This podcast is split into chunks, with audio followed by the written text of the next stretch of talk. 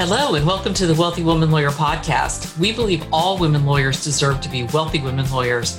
Our mission is to provide thought provoking, powerful, and practical information to help you in creating your own sustainable, wealth generating law firm without overwork or overwhelm so you can live your best life. I'm your host, Davina Frederick, and I'm so excited for you to meet our guest today. So let's get started. Michelle Dellino is the managing attorney of Dellino Law Group. The firm was founded by Michelle and on her belief that there is very simply a solution to every problem.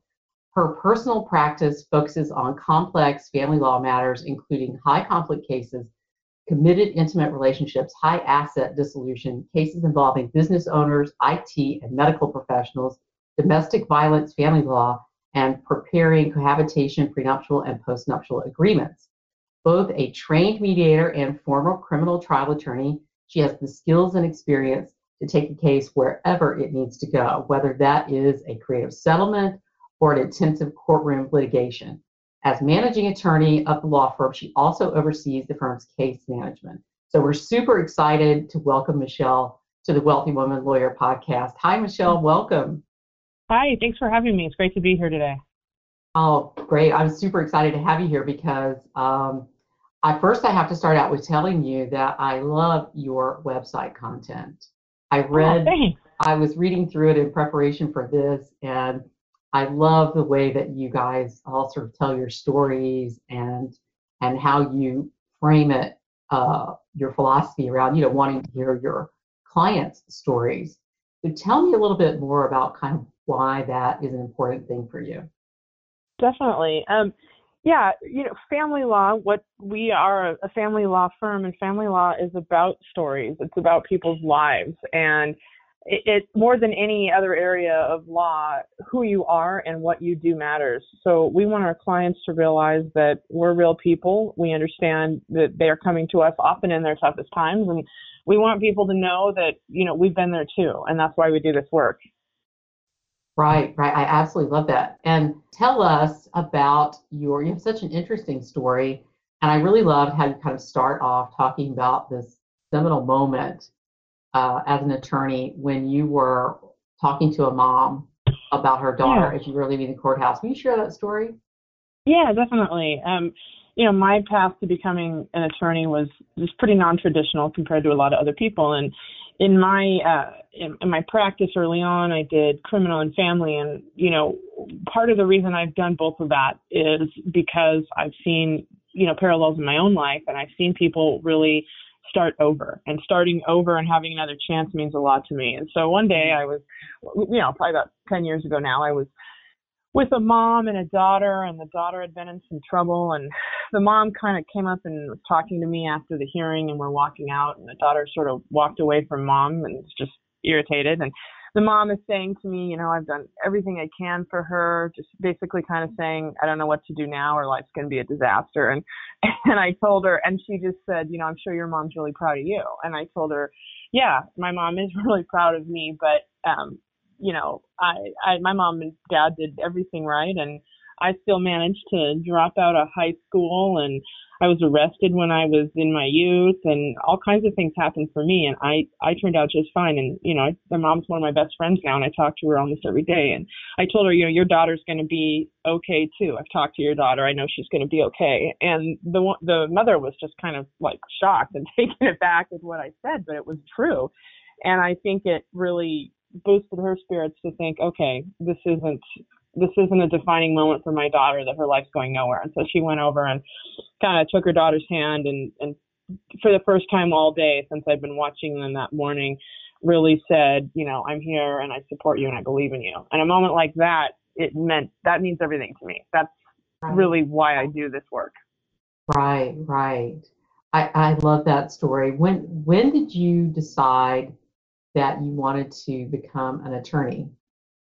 That's a great question. Um, I decided. Well, first, I didn't go right to I didn't go right to college. I was working. I was a manager at a Starbucks store, and I kind of felt like, gosh, my life had gotten derailed, and I really liked working at Starbucks, and it was great. And I worked in a downtown Seattle office building where a bunch of attorneys worked. They would come in every morning, get their coffee, and go upstairs. And Um, so we'd make their coffee and I'd chat with them and I was there for a few years and a lot of them said to me, you know, why are you working here? And I was like, well, I'm a manager. It's great, you know, and I was pretty young at the time.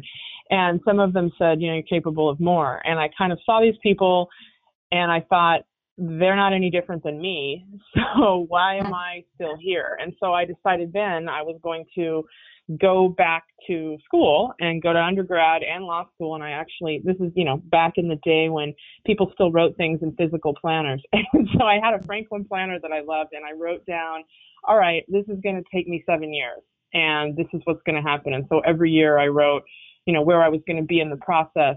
Um, and that's when I started. I decided after working at Starbucks, I could be just like everybody else. If I wanted to be, I could become an attorney if that's what I wanted to do, and I kind of made a seven-year plan to go to undergrad and law school and get it done, and that's what I did.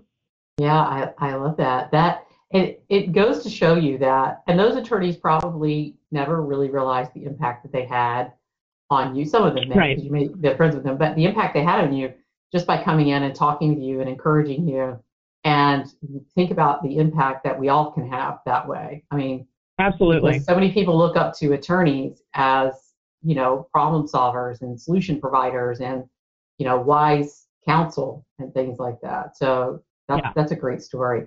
You were a philosophy major before uh, you became, which is probably why you were working at Starbucks, right? Because you were, yeah, because that goes perfectly together. Um, but you really love philosophy and considered at one point teaching philosophy. What made you sort of change your mind about that?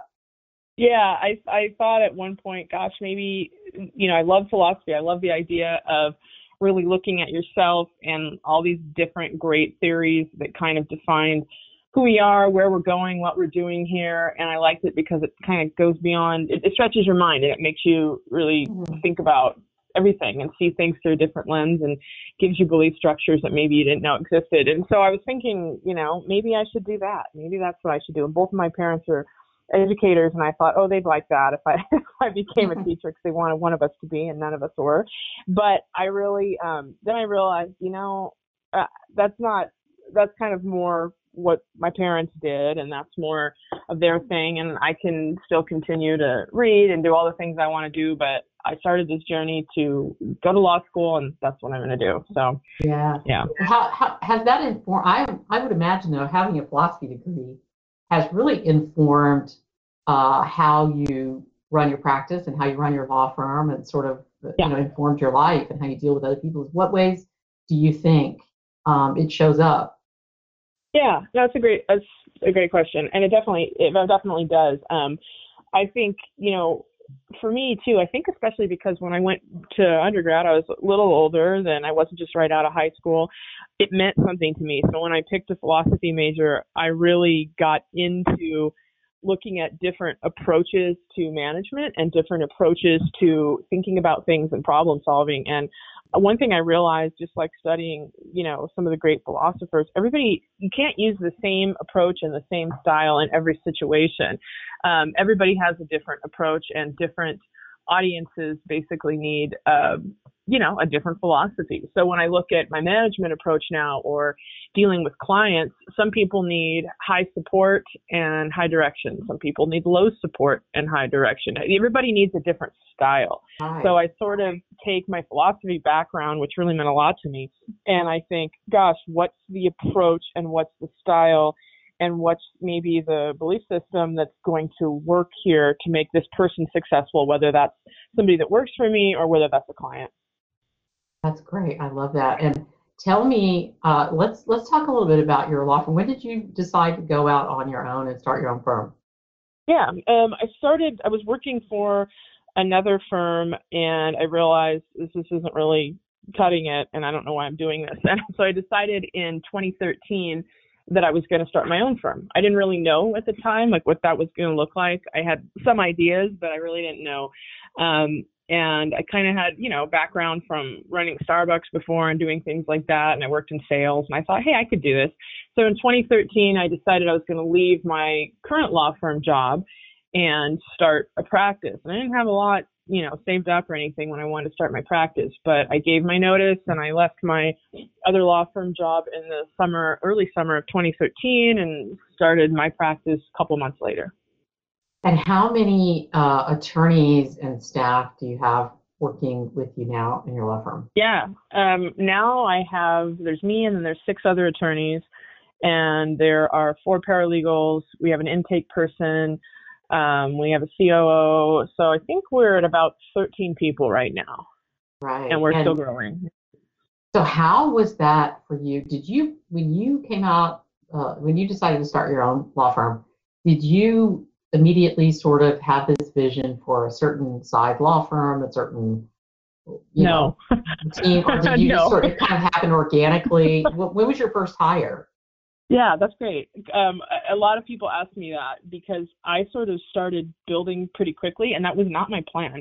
I be honest with you, Davina, I thought at the time, well, it's probably going to be me just sort of sitting there and on Facebook or whatever, hoping right. people will call me. You know, I didn't know what was going right. to happen, and and so I realized pretty quickly that you know I know a lot of people. I like to talk to people and network, and you know I'd been practicing for a couple of years, a few years at that point, and I started realizing that I was going to be busy. And so I hired my first um, associate. I hired him, I think, two months after I started my practice. And that was, wow. was way sooner than, that's way sooner. I think if I'd read a lot of the conventional stuff that I read now, or, you know, and now I know there's a law firm owner culture, which I didn't know that at the time either. I probably should have, but I probably wouldn't have hired anybody because I would have read, oh, you need to do this, this, and this before you hire. And I was just kind of like, gosh, you know, I can be one to one, or I can hire somebody else and I can be one to more of that people through him.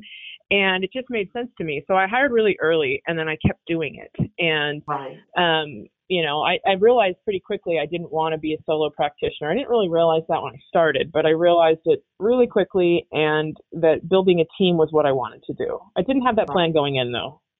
Right, right. I, and see, that's a great that's a great story because so many women law firm owners wait far too long to hire.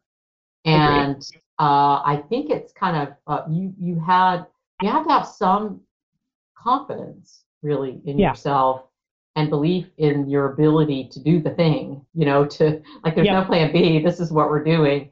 And where do yep. you think that comes from for you? That that sort of deep confidence.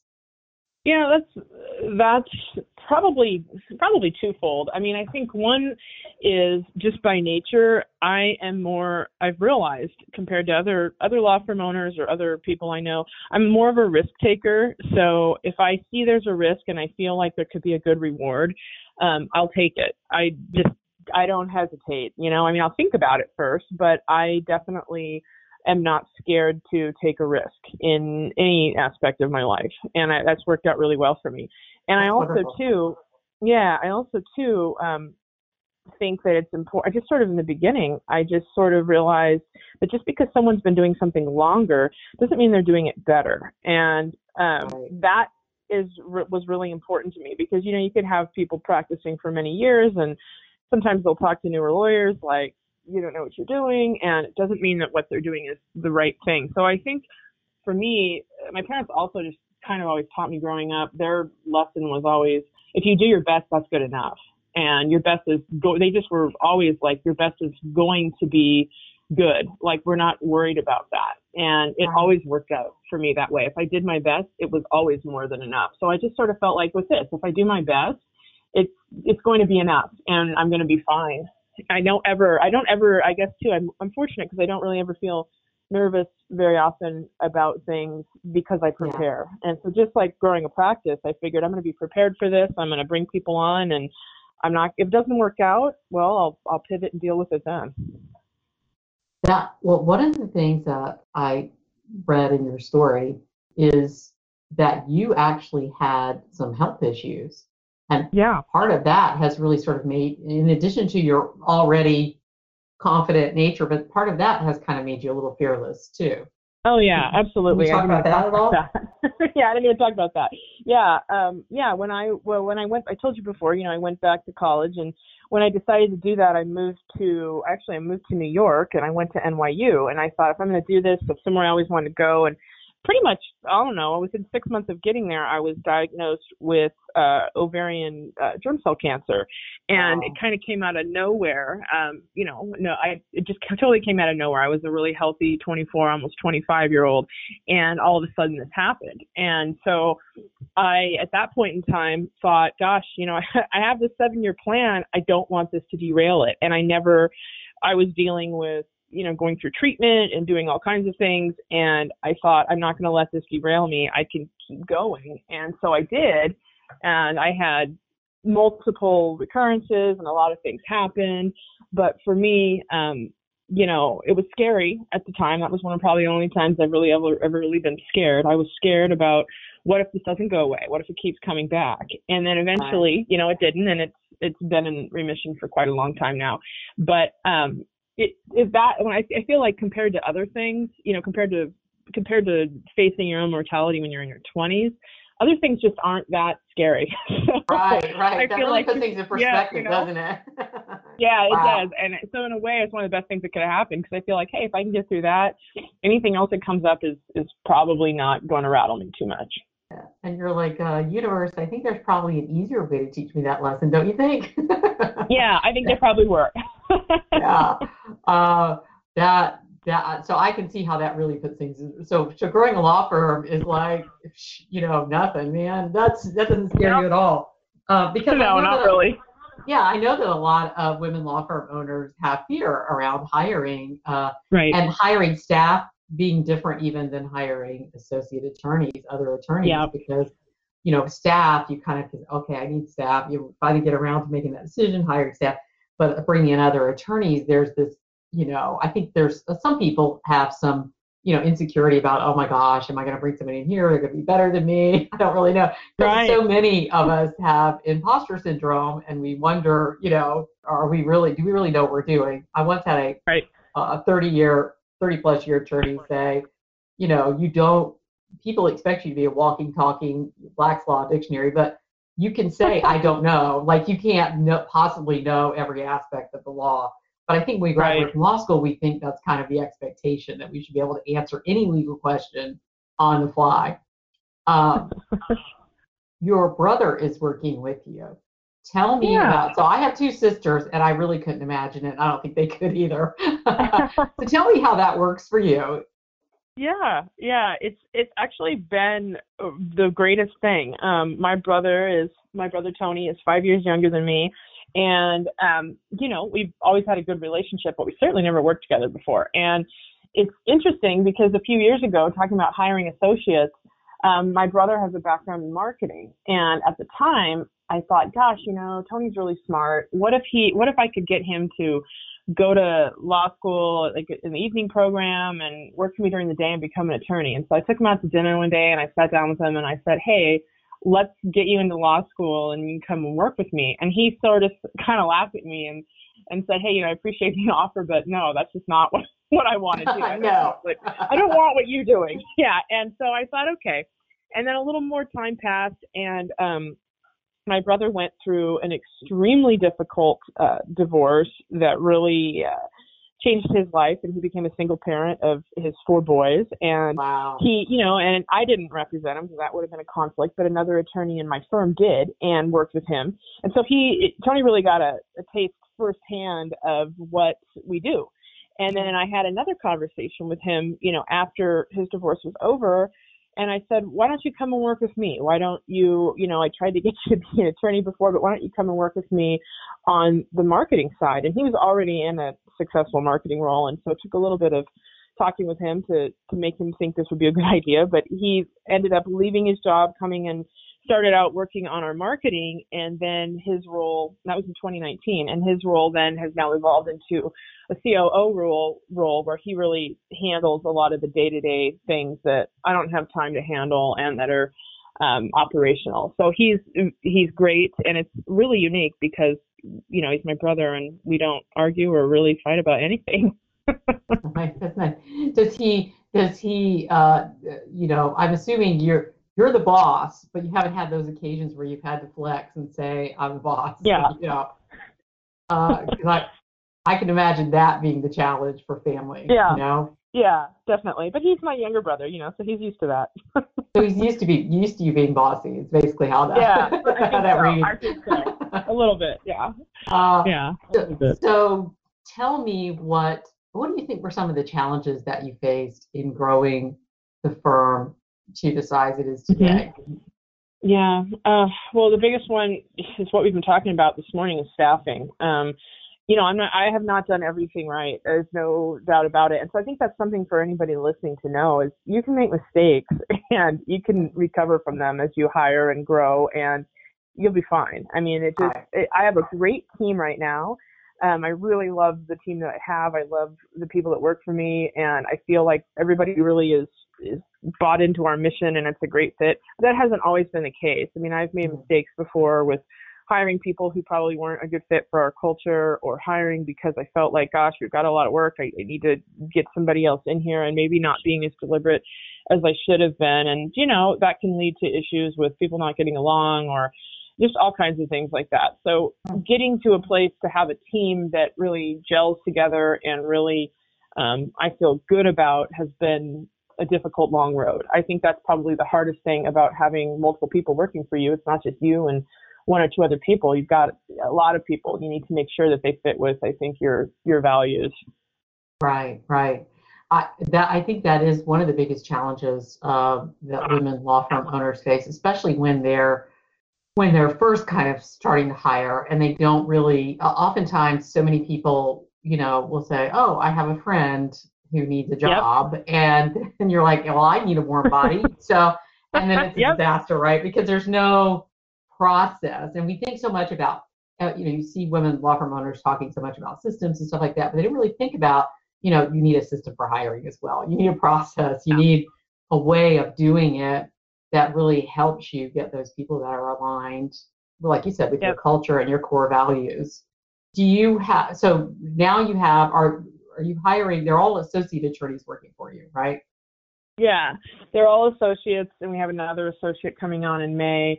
Um, and the way I have learned, like you said, you need a system around hiring. And so we've really established that over the last couple of years. Because before I wasn't, I, I was focused on other systems, but I really didn't have a hiring system. And so now, um, you know, we do. And part of one thing I think that's really important if you want good people is to always be hiring. I mean, always be interviewing, even if you might not have a spot immediately always be looking out for people, um, you know, and talking to people because you never know. And it's just one of those things you don't want to be in a situation, I think, where you need somebody and now, oh, so and so's got a friend and it seems like you need somebody. You want to have people that kind of you're keeping top of mind. So you, if you have a need, you've got people to go to and you're not hiring out of desperation. Right, right. I was just having that conversation with a client yesterday. Um, and she's, she's like, on a big hiring kick right now because she's just tired. She's tired of these, you know, of people sort of coming and going, and she's like, okay, I'm done. I'm going to do this in a different way. Um, yeah. And so she's just going, it's go big or go home time, you know. How do you, how would you describe yourself as a leader? Mhm. Um, I think that I it's important to lead with a team rather than in front of them. So I try to lead by example. I try to not ask people to do things that I wouldn't do or haven't done at some point. Um, and I think that is extremely, extremely um, important. So I lead, I think, from within the team rather than, you know, at them. and I think that's just from taking examples of other people that I have worked for in the past, that is what I find to be, you know, most effective. And those are the kind of leaders that I've respected, people that I've seen do the work, people that I know, um, you know, relate to what's going on. I also think it's important with team members that you need to recognize their successes and not just always point out opportunities for improvement. So that way, if I tell someone when they're doing something well, if I come back and say something later like, hey, we could work on this, they don't feel like, you know, we're always beating them down. So, mm-hmm. Mm-hmm. yeah. I think one of the challenges a lot of women business owners have uh, is that line between when you're leading with the team, right? There's yeah. there can be that line where people try to cross over that line and say, right, well we're friends now, and so I can say certain oh, things yeah. or behave in certain ways. Have you had any of that happen? Oh yeah, definitely. Um, and I, you know, when I said before I haven't done everything right, I mean, I think in the beginning too, this, you know, not that I don't care what my staff thinks now, but in the beginning, I wanted my staff to like me. Um, right. I'm, a, I'm a human being like anybody else, and so, you know, it, that line I think sometimes would definitely get blurred, and you know, I, it took me a while to realize that's not going to build um, a good culture because you know people you know will tell you something it can create a lot of drama within a firm if you don't draw clear boundaries with people. And so I think in the beginning I definitely wasn't as good about drawing boundaries between okay I'm your I'm your boss and I like you and we can chat but I'm not your friend too. So yeah. you know don't talk to me about what's going on how do you find how do you do that? Like what what are you can, do you have an example that you can sort of give me an example without out yeah. anybody? well, I think first of all I got rid of the toxic people in my law firm and that was really important. And now I think I can maintain boundaries with people and have healthy relationships with people by being clear about what they should come to me about and what they shouldn't. And I think um, before I, I was kind of the only person, so everybody came to me about everything. And now that I have, you know, my brother in a role, people can go to him about things. Or we have um, somebody that comes in and does kind of wellness check-ins with our staff, and that's something that we do. And they can go to her about things. So I've sort of taken myself out of the role of being the come to me about every question and every drama that you have, and then I can just deal with you about what's going on in your you know, in your practice and what's going on with you as a person, but I don't get brought into kind of the law firm, you know, drama if anything happens between staff members. And before right. I definitely wasn't drawing that line. That was a problem. Yeah, that that is that is the challenge, you know, because you're especially the smaller you are. I mean, when as you start to get yeah. your firm gets bigger, it becomes easier to sort of have those separations. Exactly. But, Yep. Uh, I love so basically your brother is he does marketing, but he, from what I understand, he's the COO, so he's really handling yeah. more operational stuff kind of all the way around. Yeah, we've outsourced our marketing. I mean, he works with a marketing person now where somebody else does most of our like social media and all of those things. He works with them and, you know, is kind of runs that show so I don't have to worry about it. But he really deals with the operations. He deals with a lot of the personnel issues. I mean, I do too. We talk about them. He and I talk about them a lot and people can come to me, but he's really the operations guy. And if we have a new system that we're rolling out, Tony's really the one that's training everybody on it, talking to them about it.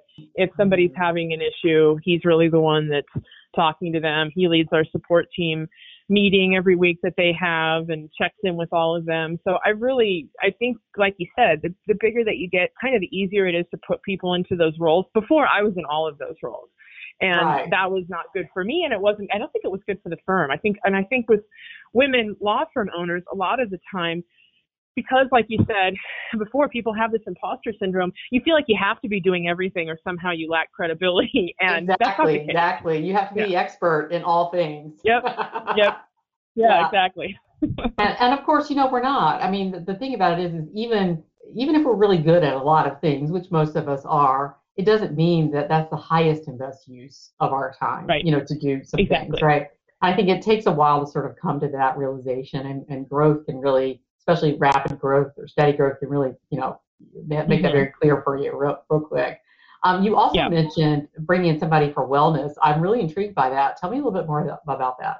Yeah, what we do is um, we have uh, I, I, we have a relationship with a therapist who actually um, subleases space in one of our offices, and so she is an important part of our team in a way because she will check in, you know, the staff knows her. She'll check in with the staff. She'll kind of monitor what's going on with people, their stress level. They know they can always go talk to her.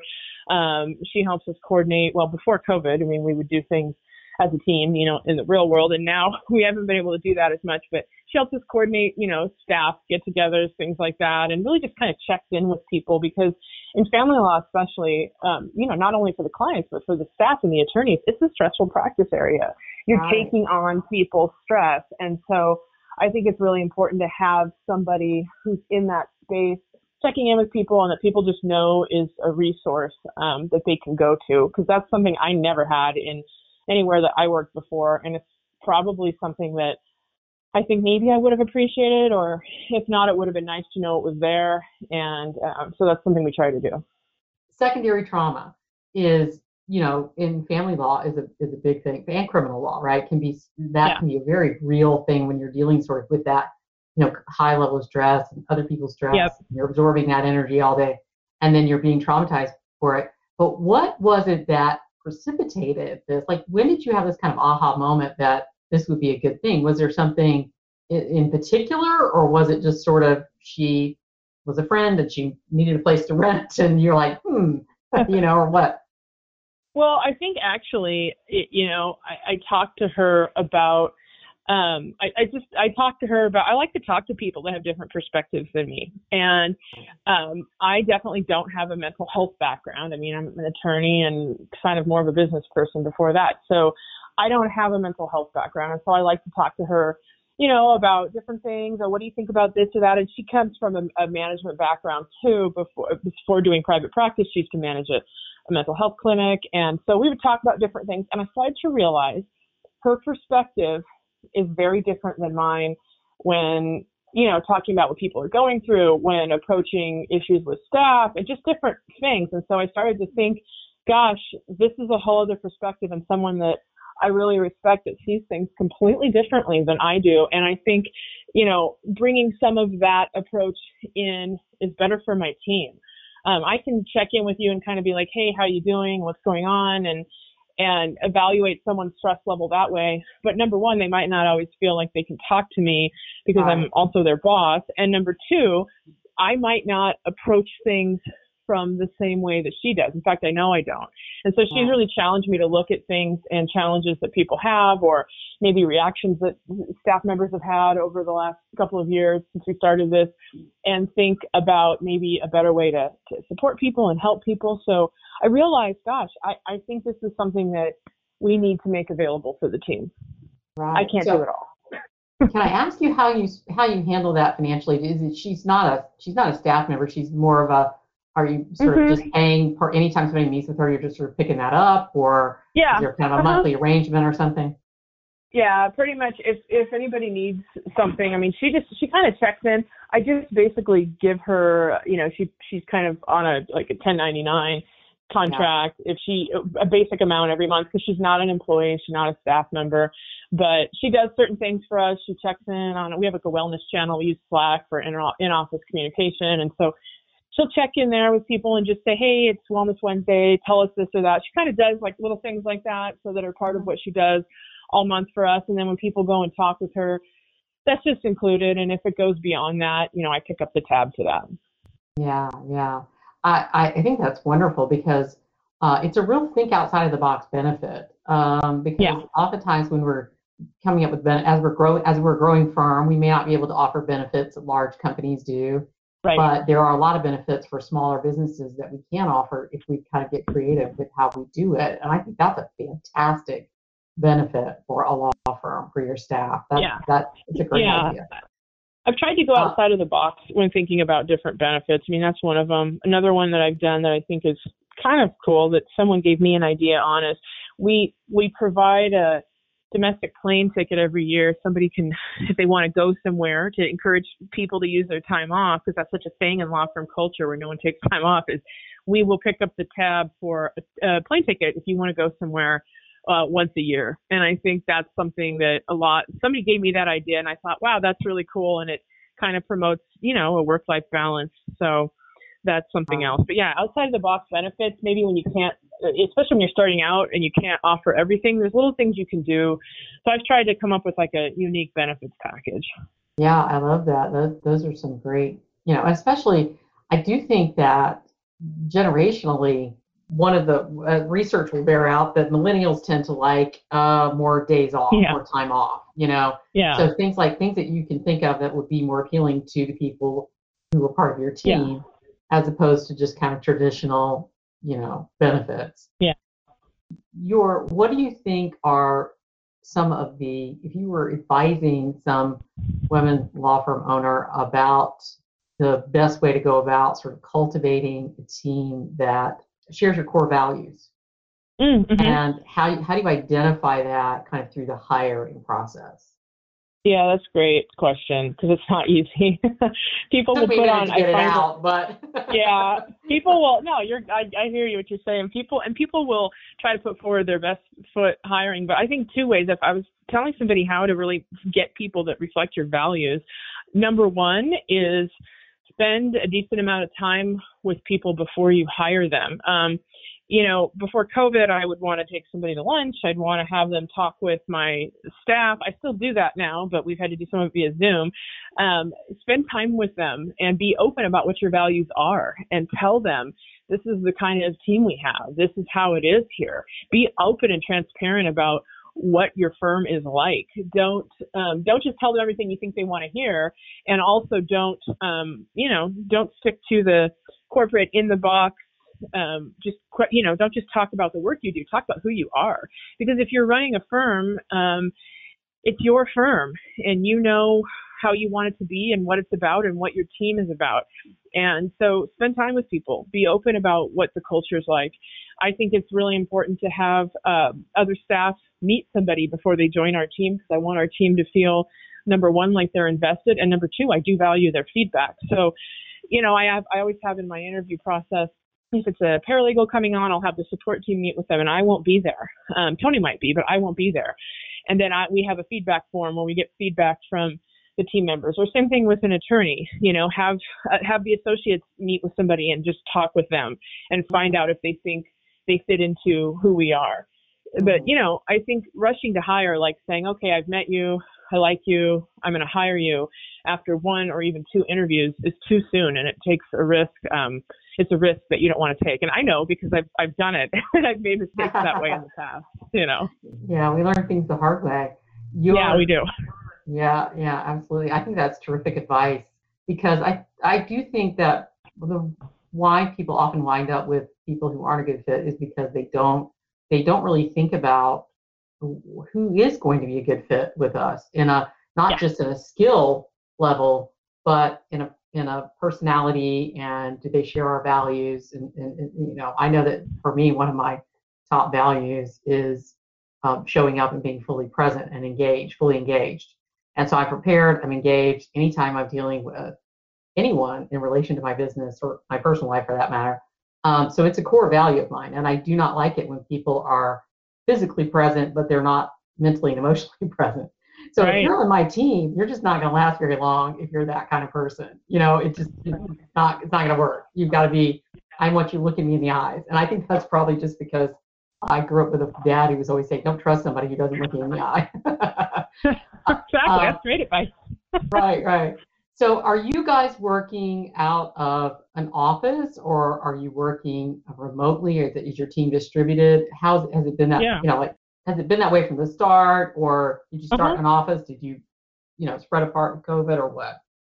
Yeah, so we, I, I like to work. Um, I like to be anywhere, and I like to be flexible with what I do. We've always had an office, and so the way it started was we always had an office, and we went to two offices because it's before COVID. We went to two offices. I don't think I would have um, during COVID, but we went to co- to two offices before COVID, kind of one on either side of the city, and then we have a satellite office on the east side of the Seattle area. So we kind of were like, oh, we wanted to be, make it easy for people to come in, staff and clients. But then we always have been what I would call a hybrid model, where everything that we do, I mean, when I set up the firm, everything that we do is in the cloud. So there's no reason that you really have to physically be in the office. So we've always given people the option to work wherever, work from home, because it's kind of like I said before, different styles, different people. Not everybody works the same, and I believe that. Like I might work better, you know, sitting on a beach somewhere.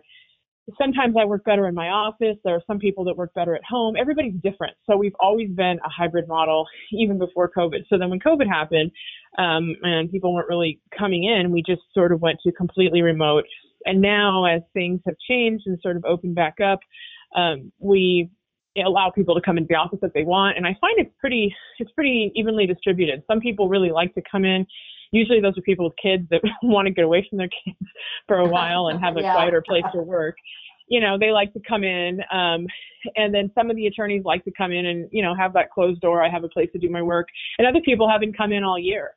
So it's really, uh, I, I like to do what works best for people. So we're really set up to do that. And we were before COVID. So COVID was an easy transition for us. But now I'm finding more people want to come back to the office. They miss seeing each other. So Right. I'm sure. I'm sure they do. That's one of the things. And you're in a big city. So uh, Yeah. I'm sure traveling to and from can be a real time suck for Oh, a lot yeah. of people. So it makes a lot of sense. I know Seattle is just, it's crazy out there. traffic is Um, horrible. Yeah.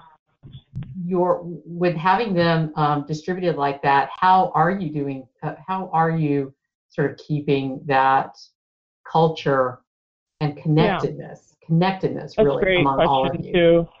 Yeah. Well, one thing is we really we use Slack, um, and for anybody that doesn't know, Slack's an inter-office communication tool. We have a bunch of different channels, and really our business runs on there. Everyone's on there all day. You can, you know, chat with someone. You can talk about a case. You can have a task channel to ask your paralegal to do something for you, or they can ask you to do something for them. And um, so everyone is connected, no matter where they are, all day. Um, you know, you can put it on do not disturb if you're busy, but it's a way to reach people in real time all day beyond just email. We don't really have any uh, inter-office email at all, so it's kind of taken that completely out, which is great because that was a time suck before. And people really, you know, we have a daily check-in. Everybody checks in, says where they are, where they are for the day, what they're doing for the day. Um, so we really stay connected that way. We also do weekly team meetings. They used to be in person and we'd get pizza or something, but now they're on Zoom. So we do, you know, weekly all hands meetings. Everybody pops on from wherever they are, talks about what they're doing. You know, a few, t- we've had a few socially distanced happy hours, um, over the last, you know, several months now that things are opening back up more, but we try, we try to do what we can to stay connected through technology. And I think that's just so important because more and more now, I think in, you know, this era, people, your clients are going to need to stay connected to you and they're not necessarily going to want to make that drive to come in. So your team needs to stay connected to each other um, just as well. You both do. right right do you ever have any worries about people not working when they say they're working and kind of you know maybe having Mhm. issues with that i know a lot of women law firm owners express concern when people are working Now, some some just think the virtual lifestyle is wonderful others express concern particularly maybe with staff or well sometimes with associates too about if they're you know working from home i'm worried that they're telling me they're working and they're not going to be working and you know Yeah, that's a great question too. I, I've actually seen, you know, online a lot of different forums.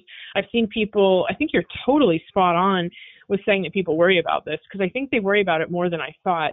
I see people saying, "Should I get screen monitoring software? Should I do this or that? How do I know if they're working?"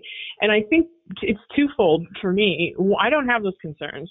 Part of it is because I have people that I trust, and if I don't Mhm. trust them, they shouldn't be working for me, whether they're at home or in the office. right Um, and that's part of it. And then the other part of it is we have really clear deliverables about what you're supposed to be doing. I mean, you've got to, you know, if you're an associate, you've got to work on your cases. You've got to bill a certain number of hours and you've got to tell me every week what you did on your cases. So, I mean, if you're not doing anything, we're going to know. Or if it's it's going to staff, show up very well, quickly right yeah. like really fast. It's not there's not really margin for error there. And same thing with like support staff. I mean, they if they're working at home and we do have support staff that works at home and it's completely fine. I mean, they are still expected to be connected and doing things and billing their time and taking care of clients. And if they're not, it becomes readily available apparent. It's just it's like it's glaring. If somebody's not responding, we know that. And we have a requirement that you be responsive during certain hours. So I mean, it becomes very obvious. I don't, I've never worried about it because I feel like even if I haven't always had the right people, I've at least always had, for the most part, people that um, work hard. So I think if you have people that have a sense of accountability and actually care about the work they're doing, you shouldn't really have to worry about that. And I do find that other law firm owners sometimes really get into the weeds on that and they worry about it and they think they have to really micromanage everything. And my advice there is trust, set up clear expectations for what needs to happen, trust them, and if they don't do it, you'll know, and then you can address it. But give them a chance, you know, um, Right. give them a chance and give them trust because I think people are loyal to you and like working for you if they know that you trust them and you're not micromanaging them. Right, right. I think I think setting up, you know, your intentions for the relationship right at the very beginning and just, you know, being very clear that I'm excited about you working here and I have every expectation that you will live up to, you know, what you have what you've said you're going to do and and and then you know if they don't then you like you said you address it at that point i think that's wonderful yeah. um, all right before we wrap up any any words of wisdom that you would share that might help somebody who's not as far along in the journey as you are but they're headed in that direction mm-hmm. yeah I, I think number one is don't stay inside your own bubble. Talk to other people. Um, my practice started to grow exponentially when I started to connect with other law firm owners and other other people in my network. The, you know, don't I mean, yeah, sometimes you get really bogged down in doing the work.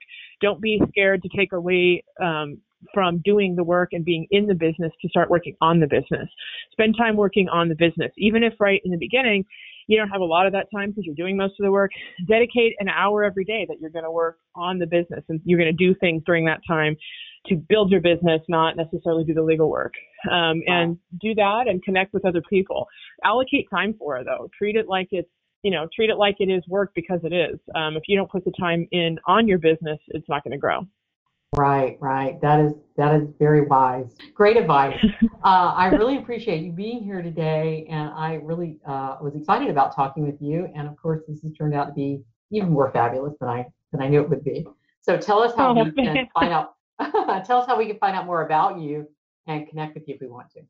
Sure. Yeah. If anybody wants to reach out to me, I'm always happy to chat. Um, you can contact me via email. It's great. It's Michelle with two L's, M-I-C-H-E-L-L-E at dellinolaw.com, and that's D-E-L-L-I-N-O-L-A-W.com. You can always shoot me an email.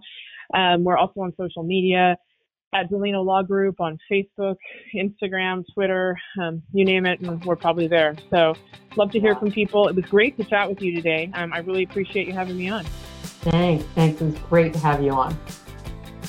We hope you've enjoyed today's episode of the Wealthy Woman Lawyer podcast. If you have, we invite you to leave us a review on your preferred podcast platform.